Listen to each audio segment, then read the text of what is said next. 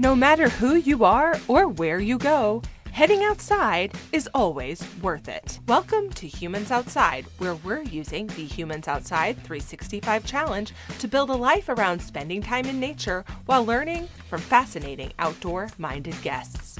I'm Amy Bushatz. I've let curiosity be my guide as a journalist for 18 years. But life, including my husband's war injuries, had burnt us out. So we moved sight unseen to Alaska to see if a change of scenery and new focus on outdoors was just the shift we needed. Since September 2017, I've spent at least 20 consecutive minutes outside every single day, no matter what, to explore how nature can change my life. Ready to hear from experts and outdoor lovers who make heading into nature just a part of who they are while we work to do the same? Let's go!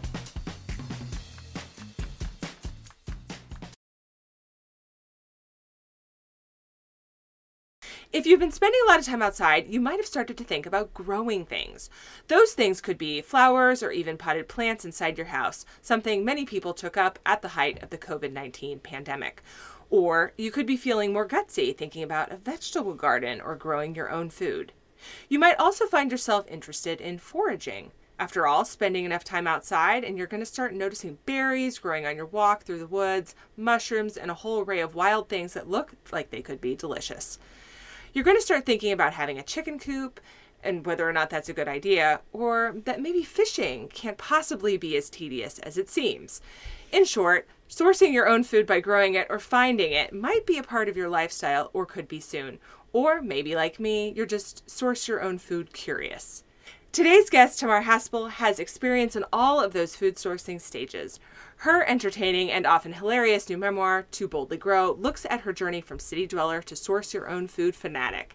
And since she started her journey to making it happen with a personal one year challenge, something you all know I cannot get enough of, we know she's going to have some great insights today on how we can start to source our own food too. Tamar, welcome to Humans Outside. Thanks for having me, Amy. I'm glad to be talking to you. Can you start by telling us uh, about your favorite outdoor space? We like to imagine ourselves with our guests wherever they are, as if we're having a conversation in their favorite outdoor space. So, if that was the case, where would we be with you today? Well, if we were having this conversation in my favorite outdoor space, you would be incredibly annoyed because the sound of the waves would interfere with uh, with our conversation. Because I do think my favorite outdoor space is on the water, hmm. and since my husband and I moved to Cape Cod, which has a lot of water and world class fishing, that has become my favorite place, much to my surprise, because I never would have guessed that I love to fish, but there it is. Well, as I mentioned, fishing could be seen as tedious by some people who are me. But who knows? That could change. well, wait, there let me clarify. Fishing is tedious, but catching is more exciting than it has any right to be. That's that is a fair assessment and with my limited fishing experience, I can testify that that seems true. And I've never been annoyed by waves, so I think this is a fine place to talk, okay. by the way. That's not a thing. Okay, so talk to us. Give us your background. How did you become someone who likes to go outside? Because this has been quite a journey it was a total accident. I'm a city person, and then to some extent, I, I still am a city person. I, I was living on the Upper West Side of Manhattan when I met my husband, and then we lived together on the Upper West Side of Manhattan for a number of years. And I did my job, which was to write about food. I wrote about things other people were doing with food, mostly the nu- nutrition point of view. I wrote a lot for women's magazines. And then we decided, well, it was mostly an accident. I can't really say we decided. Um, we ended up moving to Cape Cod. And we traded in our one bedroom Upper West Side apartment for this little tiny house on two acres of woods bordering a lake. And it was it was 180 degrees. And of course, you know, I started looking around and saying, okay, well, I'm a food writer. What can I do on Cape Cod that I couldn't do in Manhattan? And the answer was all kinds of things. And and I don't know that I ever would have made the move or started doing these things, um, except for my husband Kevin, who had some outdoor experience and who had grown up fishing and knew something about gardening. But because we were in it together, I figure, okay, well, let's see, what can we do here? Um, I got kind of captivated by what we could grow food wise at our house. And then the next thing I decided, okay, well, I think maybe uh, backyard chickens are in our future. And, and one day I said to him, honey, do you think we can eat something we get firsthand, whether we grow or gather, hunt or fish, every single day? And Kevin is like totally can do, and he's madly supportive of everything that I do. And and he goes, not a chance. I'm like, who are you? And what have you done with Kevin? Um, and he's like, well, we could spend a year preparing and then we could do it next year. I'm like, next you'll be telling me we should read the instructions. This is not the husband I know. And so I did talk him around, but I will say that first year, the first because we started this in January, and there ain't not much to eat in January, so we we still refer to it as our winter of shellfish, but we were off to the races. So how long have you been doing this now? Do do you still eat something that you source every day? We don't keep track uh, anymore and so it's not not every day and in the summer it definitely is every day and actually in the winter it mostly is too because this stuff has just become a part of our life. But i actually tracked it for i don't know five six seven years. We did it for a long time and it got to be so interesting because that challenge and let's face it any challenge like that is a little bit gimmicky and but the point of it is that it pushes you to try stuff, to try new things that you might not do if you didn't have this challenge in your head. And I'm sure that probably happened to you too, didn't it? Oh yeah, yeah. And and so I'm on let's see, I started in 2017. So that puts me over 4 years cuz it was in mm-hmm. September. And I still do keep track, mostly because I do find that there are days in the wintertime or when it's very, very unpleasant outside that if I didn't keep track of it, I probably wouldn't be outside for the amount of time that I want to be mm-hmm. because I don't like it. So Right. So having this structure and this this box that you want to tick every day, it makes you think about it and it makes you get creative. Exactly, exactly. So, you know, we talked about how this did start with a one year challenge and you said you you moved there sort of on purpose sort of by accident. But how do you go from living in an apartment in new york city which is where you are you know, growing tomatoes on your roof you said in your book mm-hmm. to grow, sourcing your own food every day in cape cod? And spoiler alert you are you have in the past and, and currently do own an oyster farm. That's like a big jump. So it is a big jump but it made me like the world's number one proponent of doing something completely different in middle age. And when Kevin and I moved to Cape Cod, we were in our 40s. And that's a time of life when it's so easy to just keep doing what you're doing. Mm. And we decided we were just going to do something else. And at that, I mean, it's always great to be on the steep part of the learning curve, but it's it's particularly great to be on the steep part of, of the learning curve at a time in your life when like your powers are beginning to decline. And to be getting better at stuff is so gratifying. And i found that what was great about doing a u-turn was that it was a u-turn was that it was completely opposite. And i started doing things that just had not only had i not done they hadn't been on my radar. And Mm. and it ended up being this joyful, positive, satisfying experience. And I, I kind of hope that's what comes through in the book. Yeah. Yeah. So, okay, you have to tell us about your firsthand food experiences. We'll we'll get here to advice for people who want to do this, but I got to know what were your most delicious, but also most terrible? Because there has to be. Oh, there's terrible ones. and this is the thing about what we've taken to call first-hand food stuff you get with your own two hands. Like, whenever I ask somebody, okay, what the, the fish you caught, or the tomato you grew, or the mushroom you foraged, or whatever it is, does that feel different to you than mm. other food? And every single person says, yes, it totally feels different from other food and and then the question becomes why and sometimes it's more delicious than other food. I've had wild mushrooms that I've foraged that are way better than anything you can buy in the grocery store. But who among us hasn't grown the woody green bean, you know, or you know the misshapen, scarred Asian pear, and and it, or the fish that, let's face it, is not the most delicious fish in the sea.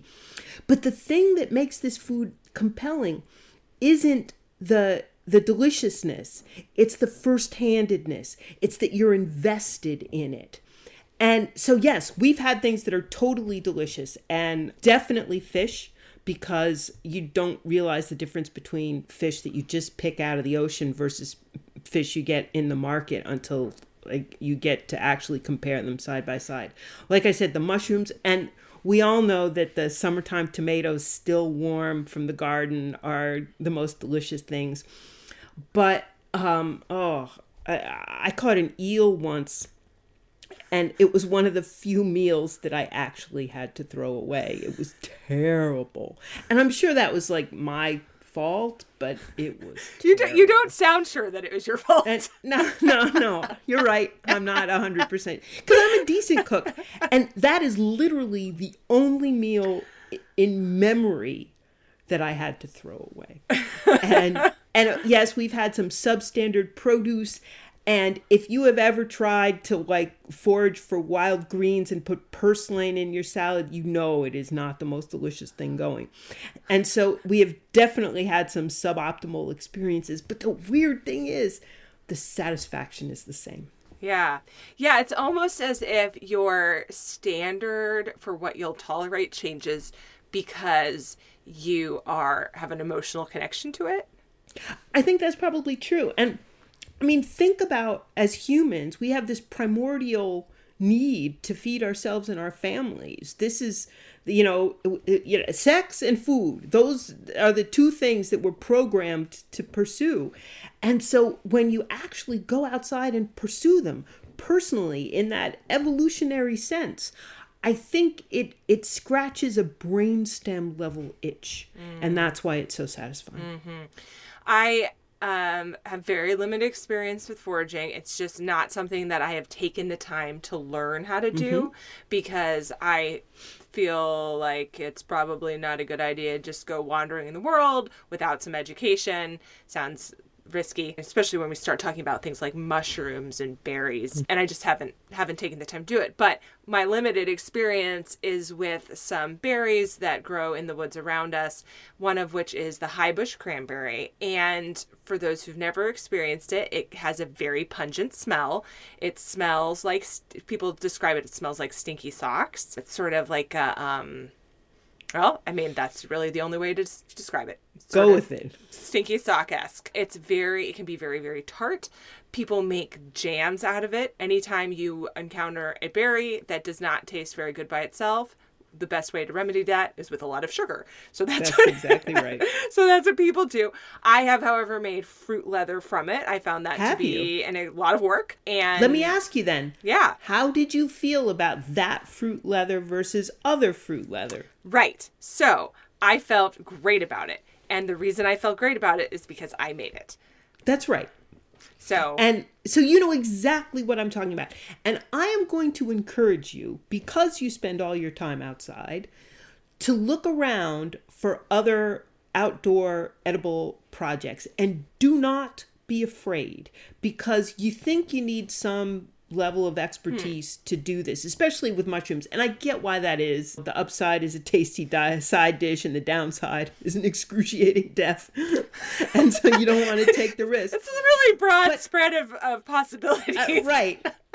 but if you if you actually take a look, there are a handful of delicious, edible, common mushrooms that have no deadly lookalikes that you're completely safe taking. And you will they are so much better than cultivated mushrooms. They have they have a very particular flavor and it's very delicious.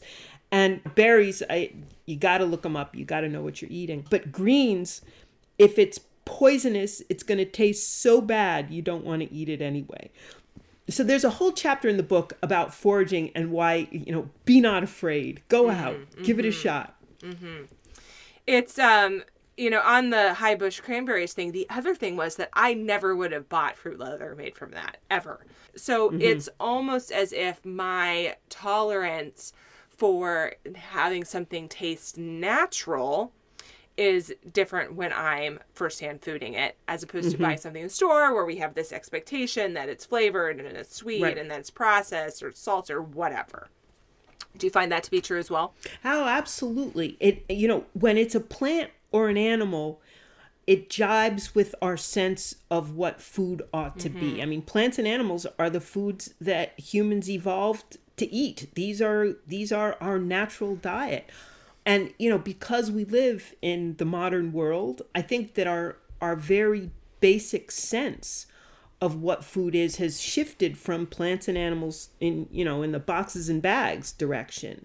And one of the great things about firsthand food is that i think it does bring your pendulum back for exactly that reason you had with it because you, have the sense of okay this is a plant i found. This is a food that i made. This is the food that people eat. And and it kind of recalibrates you in a way. Um and you know you you still can't leave me alone with Doritos. But it's not those kinds of foods are not the things that I put on the table for my family. They just don't even really feel like food to me. And I think that's what going out and getting dirty can do for you and your sense of food. Yes, the elusive Doritos plant. Hmm. That's right. not not so much, huh? I, I would totally plant one if there was one. totally. Hey humans! Did you know you can officially join the Humans Outside 365 Challenge and score some really cool and exclusive challenge swag, including a finisher medal and a decal on humansoutside.com forward slash challenge? You'll also get an outdoor challenge guide written by me for you, an exclusive challenge tracker, and insider info all year long. You don't want to be left out of this. There is never a wrong time to join the Humans Outside 365 Challenge. So get going. Join it today. Go to humansoutside.com forward slash challenge to learn more now. Now, back to the show. Sort of delving into my own hesitancy on this comes to back to the amount of work that it is. So I'm mm-hmm. wondering if you experienced as you were doing this challenge the a cost benefit to that work and how you balance that around the rest of your lifestyle because growing things takes time period end of story Absolutely. And all of these things take time. And a couple of things. First, everybody has different constraints in their life. My husband and I happen to have extremely flexible jobs. Our kids are grown up. We we like to eat everything. Um, we're fortunate enough to have enough financial resources so that we can do things like you know buy the equipment necessary for some of the larger projects.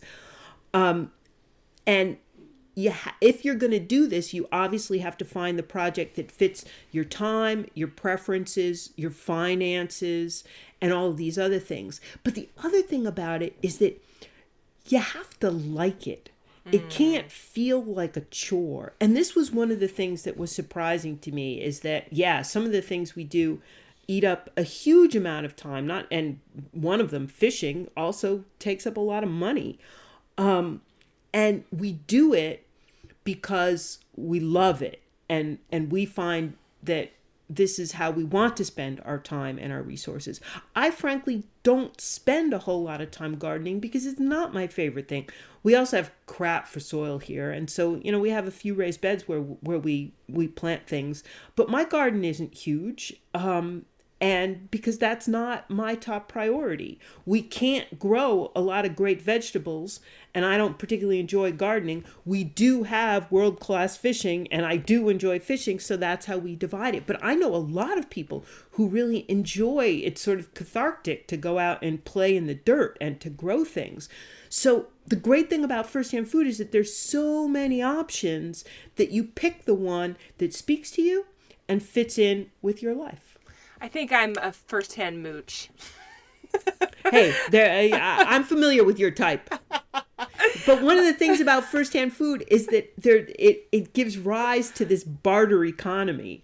You know, we trade eggs because we have mm-hmm. we grow, we get way more eggs than we can ever eat. We trade them for all kinds of things. We trade them for tomato seedlings, for asparagus, for a homemade jam, you name it, for a bag of fertilizer.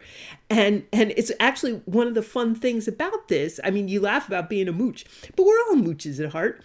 And and one of the things about doing this is that it ties you in with your community in just that way. You get connected to other people who are doing things like this, and you mm-hmm. can enjoy their firsthand food almost as much as you enjoy your own.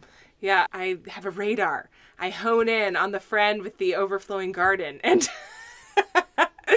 and not on purpose, but they know that I like oh, you know it's on purpose. Well, it's on purpose now, but initially Okay. she just knew the one friend in particular knew that I enjoy fresh vegetables and will eat pretty much anything. And so when she had too much of you name it, because of course in Alaska you start with this idea that nothing will ever grow because it hasn't been light for 15 years. right. And right. then you plant all of your seedlings. It's this big to do. You have to have a, um, in your book you describe having a sort of sort of greenhouse situation covered for your seedlings in your home, and this is times a million and for months longer because you're in right, Alaska. of course. So it's, it becomes this big to do to do this. And then you plant everything. And then what seems like against all odds in March, but actually happens the same way every year, it explodes. And now you have vegetables the size of your head and then some. Rutabaga coming out your ears. No one can eat this much rutabaga. So now you're trying to find somebody to give it to. And that someone is me. So. so there the, there was a, a, a food columnist at the New York Times for many years. Her name is Molly O'Neill. And she wrote a column. This is I'm probably going back 25 years, maybe longer. And she wrote a column about how she lives in a small town and nobody ever locks their cars except during zucchini season because then you come and you find your car filled with zucchinis. That's right. That's And- right. And yeah, no. And that's the thing about about firsthand food is whether it's gardening or hunting.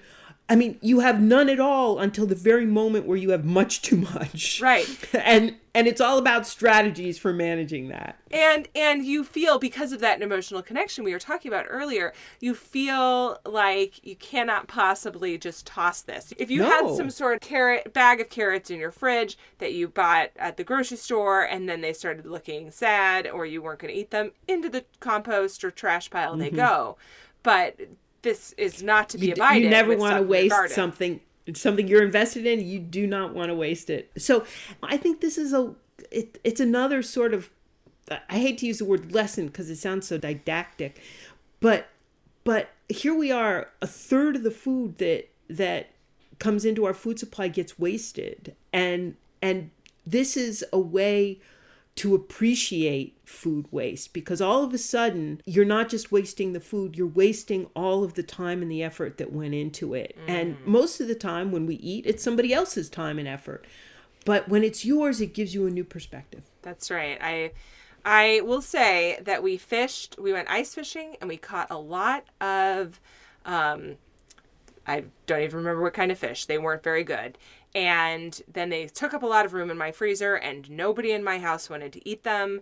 So we actually ended up donating them to another previous podcast guests, um, Kristy and Anna Berington, who race dogs in the Iditarod. And their dogs, they don't care what kind of fish you have. So fabulous well even if you don't have a dog team running in the iditarod you can have a chicken coop and they do some of the same work so there it you know when food is is really beyond rescuing we will turn it into eggs and and it's very easy to do it yeah so and i love that alchemy where animals turn waste into food it it's really wonderful But to your point, I could not abide the idea of just tossing. Like it not. wasn't even an option. I can't throw this out right because then it's like this time we spent fishing flashed before my eyes, and right. and, all the I- fish that died and you all the fish that died. Right, right, exactly. And man, we could have thrown that back if we weren't going to eat it. Why? You know, on and on and on. Mm-hmm. And so now these, who I've never met them, but I assume um, very entertaining and skilled dog team has been fed for probably about four seconds. right, right. Considering how much fish I uh, gave them, that's sort of a marvel, but that's how dogs work. So what do you know? that's excellent. I'm so glad you found a use for it. So, how has the concept of firsthand food changed how you experience broader nature beyond the garden, beyond or the act of fishing? How has it experienced that, uh, changed that? Because I'm always I got my eye on the main chance. Everywhere we go, I'm thinking about can you eat that? Mm. And and it it's funny because it, it it affected me when I started getting food for us, but it also affected me when we first had pigs and pigs love acorns. And here in the Northeast, we are just overrun with acorns. And that was the first time I started, I would see an acorn and I would start thinking, huh, food, rather than, huh, acorn.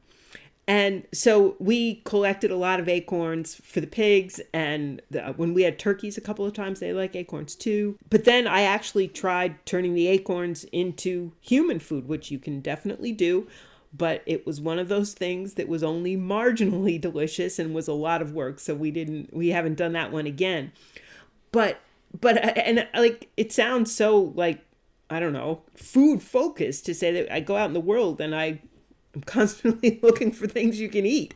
But there you have it I feel like that's the same no matter what challenge you're doing. It's just a different focus. Mm-hmm. So if you are somebody who, like me, is just trying to spend time outside every day, I've always got an eyeball on is there a nearby park? What time's mm-hmm. the weather going to be the best? And sort of mm-hmm. comfort focused in a lot mm-hmm. of ways, or perhaps activity focused.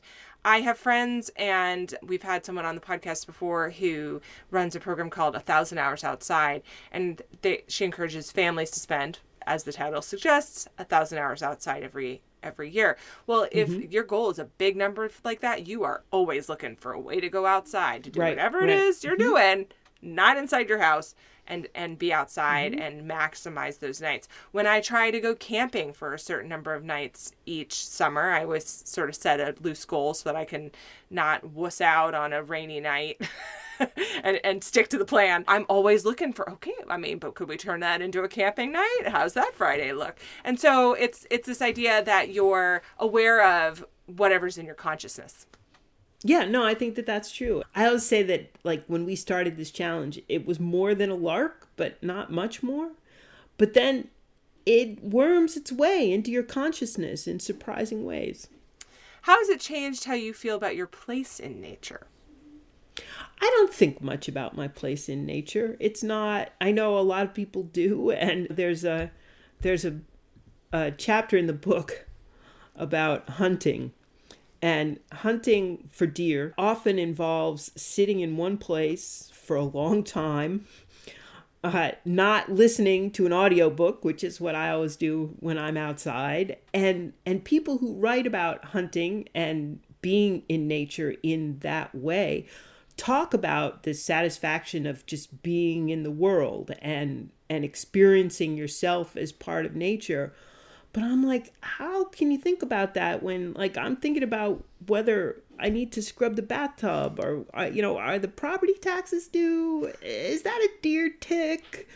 And so I don't, these, I joke about how I am like the anti Wendell Berry, who does not appreciate my place in nature whatsoever. And I, I think that sometimes people might feel an obligation to mm. think about their place in nature, but I don't think we have that obligation. I think you can just enjoy yourself. Mm-hmm.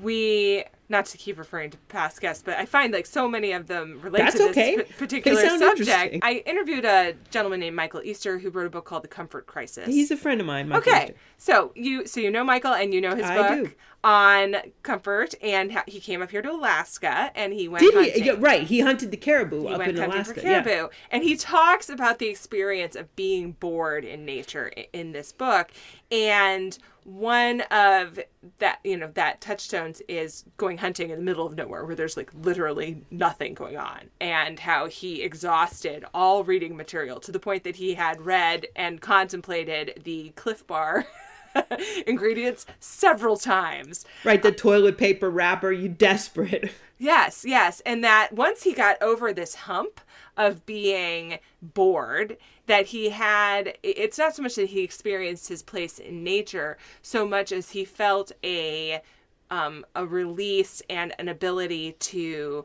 embrace where he was and mm-hmm. what he was doing um, mm-hmm. in a way that, I, I mean, I certainly can't do.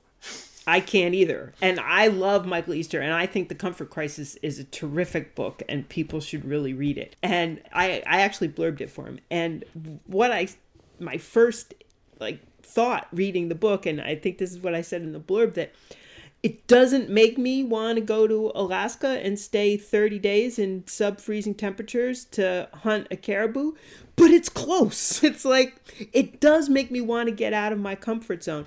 And I think he had a really interesting experience. Um, but it was very extreme. Yeah. And and I am I'm a lot tamer than Michael Easter. Listen. and and I think, you know, I'm writing more about experiences that aren't so extreme and that can fit in and dovetail with an ordinary life. I mean, I'm a pretty extreme person and I live in Alaska, and his book also did not make me want to do. do that. So I don't think that's an uncommon reaction. But I like how you're I like this idea of a more ordinary life because because what you're what you're suggesting and this I you know on ramp for firsthand food isn't that ordinary.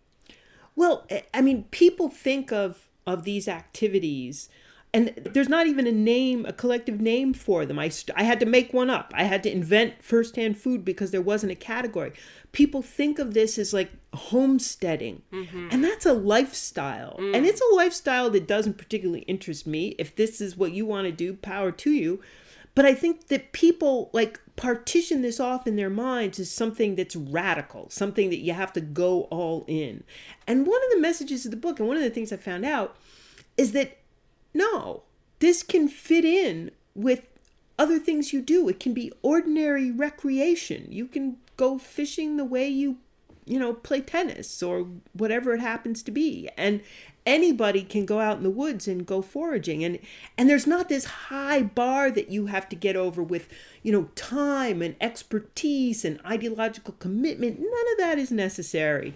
You want to try something? Just roll up your sleeves and give it a whirl. And there's there's this is you know in a lot of ways the book is about taking a flyer.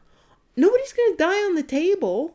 And just just give it a shot yeah. Yeah so i guess that brings us to to our next question and i'm wondering if you can give me some examples of what this would be. But a middle ground for people who don't love to garden or grow like basically totally me. totally. There's um, a million things. Yeah but who want this benefit. So so give some examples. Get the little hydroponic herb garden that sits on the windowsill. Get the mushroom kit where you just add water and then in seven days you get mushrooms. Um, uh, a food writer named Kat Kinsman wrote this wonderful piece about growing a lemon tree indoors. If you're not sure what you want to do, take your kid, go for a walk in the woods, pick the mushrooms and come back and get a get a mushroom guidebook out of the library and compare and see what you've got. There's like zero bar to entry on these things. You do not have to commit yourself. I'm wondering too about if somebody wanted to take classes or something like this. I, I don't know mm-hmm. about this in other places. I know it's true in rural locations, but your local farm extension um, might have classes that could be helpful. Is that true in other spots too?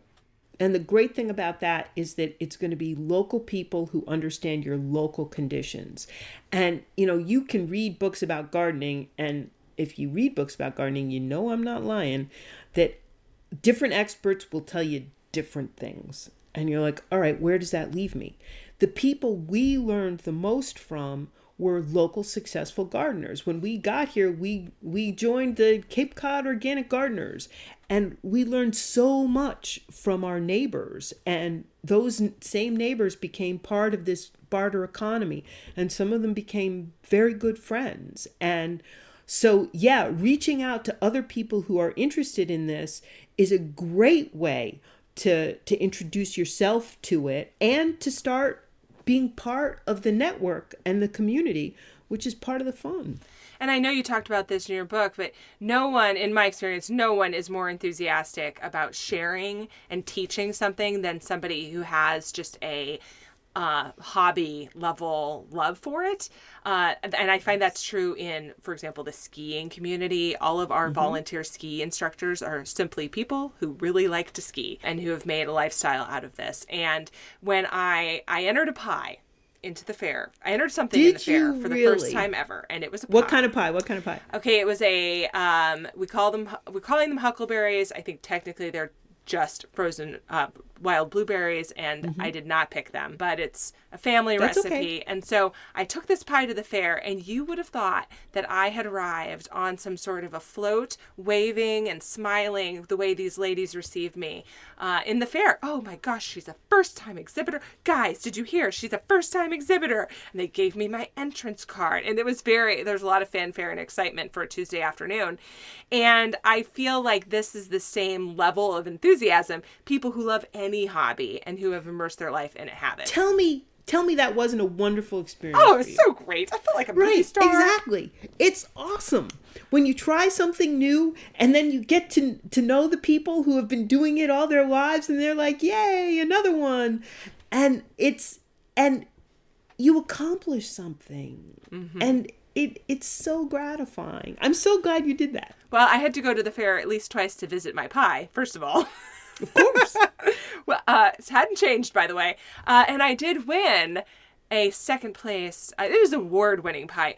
Unclear oh. how many people entered the pie category. Uh, it doesn't matter. You are an award winning pie baker from now until all eternity. I'm going with it. I really am. You'd totally go with it. But yeah, it was a great experience. And, it, and what it taught me was that, or reminded me that if you step outside your comfort zone a little bit, do something new, but ask for help in the process, that there's a world of people who have this as a as a mm-hmm. love who are just sort of waiting to welcome you to their thing. And we we got help with everything we did. And I think it's especially true of things like fishing, which is so very local. And not all fishermen are very forthcoming about their secret spots. We definitely had a lot of help from people who've been fishing these waters all their life. And that's one of the reasons we got better at it. And now we practice what I call fishing it forward. So when strangers come to our neck of the woods, we try and help them. And then when we go someplace else, we hope other people are fishing it forward and will help us. Have you ever tried to hire a guide for any of your? Um, I mean, that's not as relatable for something like this, but I'm thinking like when I do something new outside, the first time I will sometimes hire an instructor or hire a guide literally in some instances show me the ropes. I think that's a great approach, but no, we've we've never done that. We we always just put down our phone, roll up our sleeves, and head outside. It's just it's in our DNA. Yeah, yeah. Although I will say, it's a lot easier to be able to do that because we have YouTube. Right. And and you can learn to do anything on YouTube. Exactly. And we've learned to do a lot of things on YouTube. So we tend to look at what other people are doing. Like when we first designed a chicken coop. We looked at a million chicken coop hmm. designs. Who's doing what with chicken coops? How do we want to do ours? How many chickens? How big does it have to be? What shape? What do we do? And we then we just bought the lumber and built the chicken coop. Yeah. So you've talked about just going out and doing it, starting small, asking for help. Do you have any other steps or tips for people who want to make this firsthand food concept a part of how they experience nature and life? If you want it, it's going to be super easy for you. If you don't want it, then maybe you shouldn't do it and mm-hmm. not everybody does. And i hope that some people read the book and and can appreciate other people's interest in this and maybe some funny stories without wanting to go outside and and do something themselves. Because i mean it goes back to what you were saying before about about fitting this into into a busy life when it's a lot of work. You have to want to do it. And if you do there's there's a million ways to to dip your toe in the water so, we usually end our episodes by talking to our guests about their favorite outdoor gear, whatever that means for whatever hobby or pursuit you have. So, what is something that you use for this that you just love? Well, I'm glad you can't go into our garage. but somewhere in that garage is is a, a a fishing rod that I am particularly fond of, and it's not a super fancy, expensive one. It's a it's a Shakespeare Ugly Stik with a Shimano Baitrunner reel on it, and I have caught so many fish on that rod, and I have fed so many people um, that it has it has earned my affection. Very good. It has a personal, emotional connection. It doesn't have to be beautiful. Absolutely. Finally, if you're going to walk us out of here with a favorite outdoor moment, as if you were imagining somewhere that you just, a moment in time that you loved and that you like to harken back to, would you mind walking us out with that? And where are you and what are you doing?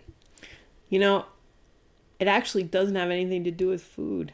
That's fair. Yeah. When my husband and I were together, I don't even think we were married. And uh, we went through a really, really tough time right after 9 11, it affected both of our lives in profound ways. And we were reeling financially, we were reeling emotionally. And we were living in New York, and, and we, we went out of town and we went up to uh, Lake Minnewaska and we hiked. We hiked a long way. We hiked probably 10, 11, 12 miles, something like that. And it was the fall. And it was beautiful and I remember standing on a hilltop and looking out at the changing colors and feeling like we were the only people for miles around. And we both had this feeling that it's going to be okay. Mm. We're going to be fine. And we were. And I think that the outdoors has that ability to to reset your stress levels, to reset your expectations, to take you out of the things that maybe are difficult for you and make you think about something else for a while. And then sometimes when you go back to your real life, it's with a slightly different perspective. And I think that that's that's one of the reasons firsthand food was so powerful for me. Tamar, thank you so much for sharing your new book, To Boldly Grow, with us today on Humans Outside. We sure appreciate your expertise and insight. Thanks, Amy, for having me. It was a pleasure to talk to you. Thanks so much for listening to this week's episode of Humans Outside. If you've enjoyed this episode, give us a little love and leave a rating and review to make it easier for others to find the podcast too. What you say matters. It really truly does make a difference. And until next time, we'll see you out there. When facing a family law matter, it can feel like an overwhelming and never ending court process. It's vital to know that things will look better on the other side if you hire legal counsel with the skill and compassion to help. At Stange Law Firm, we represent clients in difficult family law matters every day. Visit FamilyLawRepresentation.com to schedule your consultation. That's FamilyLawRepresentation.com. Stange Law Firm, here to help you rebuild your life. Stange Law Firm has an office in Wichita. Kirk Stange, 120 South Central Avenue, Suite 450, Clayton, Missouri.